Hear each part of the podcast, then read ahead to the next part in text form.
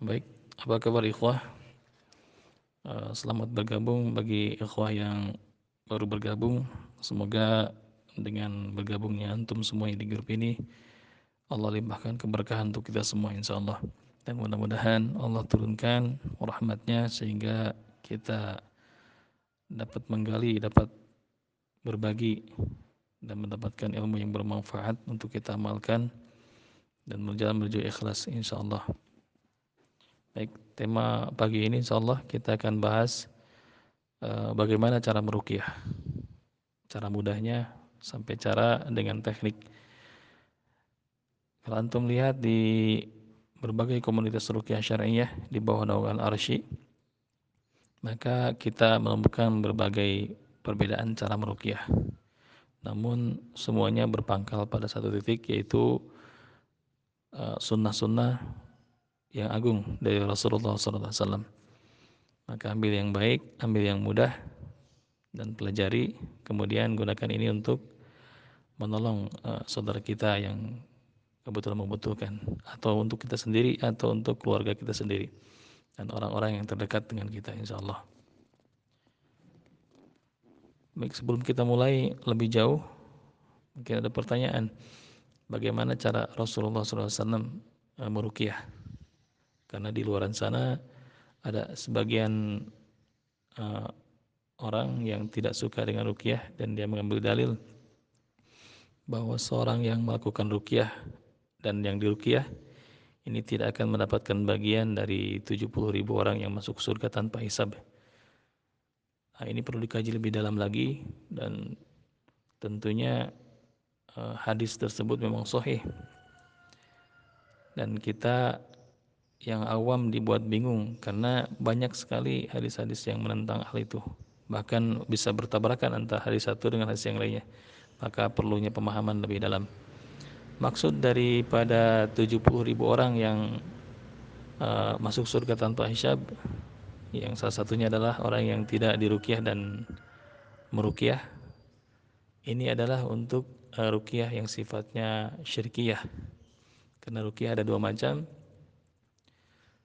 Semenjak Rasulullah SAW sebelum diutus, rukyah pun sudah ada.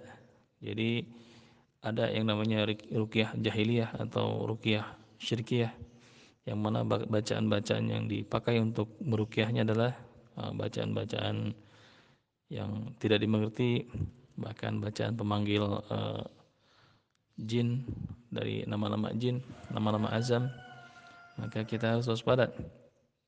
Seperti kalau di Sunda ada yang namanya jang jawakan ada yang namanya uh, apa namanya uh, sama mantra-mantra juga. Maka di zaman Nabi sebelum zaman Nabi sebelum Nabi diutus sudah ada rukyah ruku atau mantra-mantra. Hanya saja ketika Nabi SAW diutus maka Nabi diajarkan bagaimana mengganti itu semua. Jadi apa namanya itu dengan Al-Quran, Al-Quran Karim dan doa-doa yang masnunah yang sebutnya yang uh, familiar dibacakan Nabi.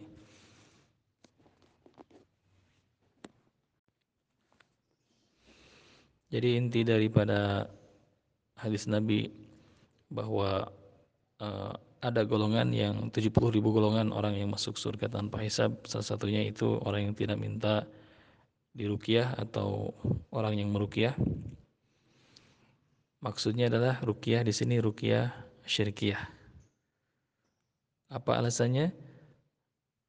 Karena di sana nanti ada banyak e, disunahkan oleh, oleh baginda SAW bagaimana cara mengatasi masalah seperti misalkan kejiwaan, kesurupan atau misalkan sihir. Nah ini perlu adanya rukiah ada sebagian ustadz yang menyatakan bahwa kita harus bersabar dan bertawakal menghadapi sihir.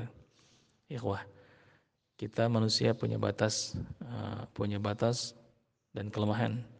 Dan tentunya Nabi memberikan banyak sekali solusi. Dan di nanti kita akan paparkan beberapa hadis yang lumayan kuat untuk membantah itu semua.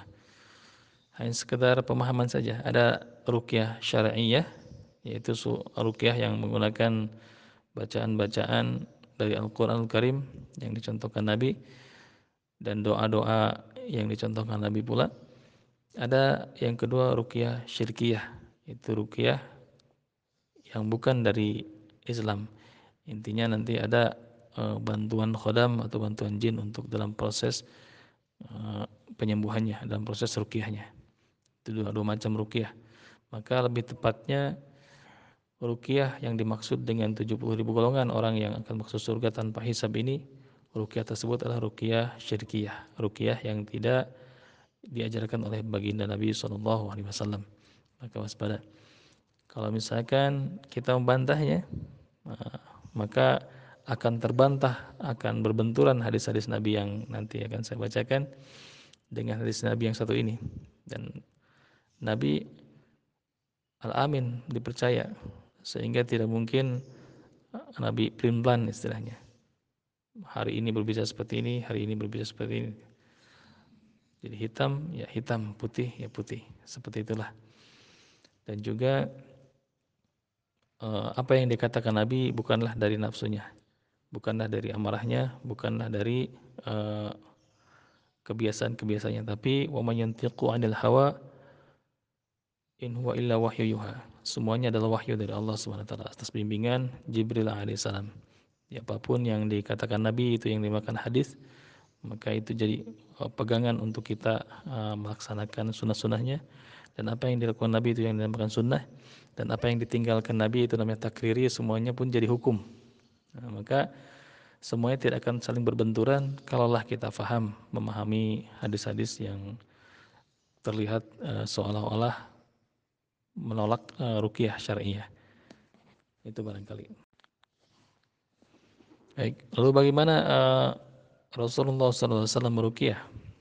Atau pernahkah diceritakan dalam sunnah, dalam athar atau misalkan dalam hadis-hadis Nabi, bagaimana baginda sendiri meruqyah?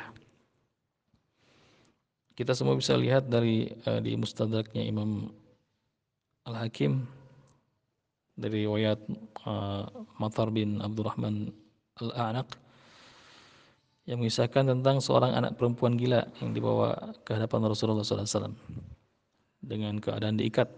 Jadi ada uh, anak perempuan dia seperti gila, ngelantur, tahu sendiri, teriak-teriak dan bagaimana orang yang gila. Dia dipasung, diikat. Kemudian uh, ikatan tersebut dilepas dan didudukan membelakangi Rasulullah SAW Sesuai perintahnya, beliau memegangi keempat ujung bajunya dari atas ke bawah. Lalu Rasulullah SAW memukul punggungnya dengan sangat keras sampai terlihat ketiak beliau yang putih. Dan Nabi uh, berkata, "Ukhruj ya aduwallah."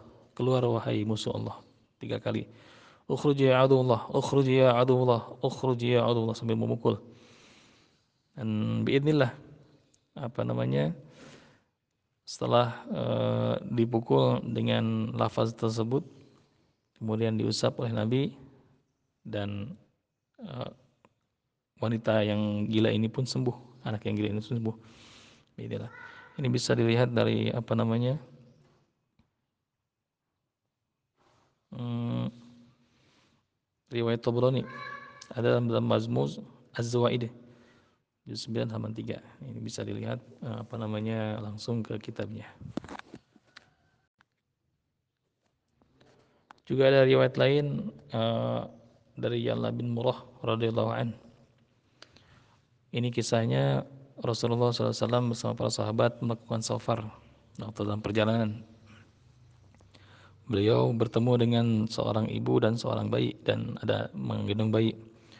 Bayi ini sakit, sakit entah itu ain, entah itu uh, gangguan jin biasa. Hanya sakitnya ini Allah alam. Perempuan ini mengadukan pada Nabi, wahai Rasulullah sembuhkan anakku ini. Kemudian Rasul berkata, berikan anakku, berikanlah anak yang itu padaku. Maka anak bayi ini digendong oleh Nabi SAW. Kemudian uh, bayi atau anak balita ini disuruh dibuka mulutnya dan Nabi meniupkan uh, meniupkan ke dalam meniupkan nafasnya ke dalam mulut bayi ini dan mengucapkan bismillah. Ana abdullah ukhruji ya aduwullah. Bismillah aku adalah hamba Allah hanyalah wahai musuh Allah. Ditiupkan. Kemudian Nabi menyerahkan bayi ini kembali kepada ibunya dan berkata temui kami kembali ketika kami pulang dari safar. Dan kita lihat uh, bagaimana perubahannya. Kemudian selang beberapa hari Nabi pun kembali dari safar dan melihat uh, ibu dari bayi ini menunggu di tempat yang tadi apa di rukiah tadi bacakan dengan tiga ekor kambing dan dia memberitakan dengan gembira bahwa anaknya alhamdulillah tidak terjadi apa-apa lagi dan sekarang sehat mau makan dan mau menyusui seperti biasa. Ada tiga ekor kambing yang dihadiahkan oleh uh, perempuan ini, namun Nabi mengambil satu ekor kambing. Nah, hadis ini tercatat dalam Majmu' Az-Zawaid, uh, juz 9 halaman 4 uh, dan diriwayatkan oleh Imam Ahmad dan Tabrani. Nah. Riwayat lain ada di riwayat dari Imam Ahmad dari Al bin Murrah dari ayahnya tentang seorang perempuan yang datang kepada Rasulullah SAW bahwa bayinya kesurupan dan Nabi Muhammad SAW bersabda, "Ukhruj ya Allah, ukhruj ya Allah, ana Abdullah, ana Rasulullah." Keluar wahai musuh Allah, keluar wahai musuh Allah. Aku adalah hamba Allah dan aku adalah utusan Allah. Maka bayi ini apa sembuh seketika. Dan ibu ibu tadi memberikan dua ekor domba, keju dan minyak samin pada Rasulullah SAW. Namun Nabi hanya mengambil keju dan minyak samin serta satu domba.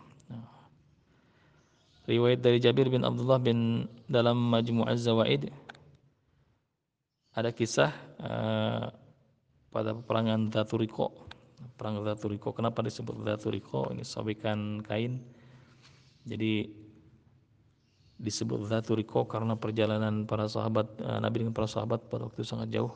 Sehingga kufah uh, kuf sepatu kulit dari uh, di kulit yang dipakai oleh para sahabat itu sobek sobek-sobek bahkan ada yang telanjang kaki sampai berdarah-darah sehingga kain-kain yang dipakai kain sorban kain yang dipakai uh, disobek yang jadikan pakaian gamis disobek dan diikatkan pada darah yang mengalir di kaki.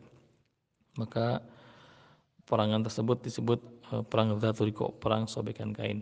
Oh, Masya Allah. Itulah perjuangan para sahabat.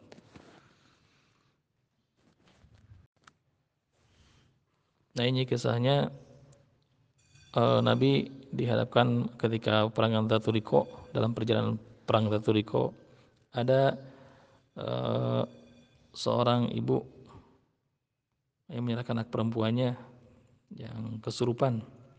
Kemudian Nabi menyuruh untuk membuka mulutnya dan Nabi meludahinya dengan lafaz Ukhruji ya adullah ya adullah Ana Rasulullah. Sebanyak tiga kali.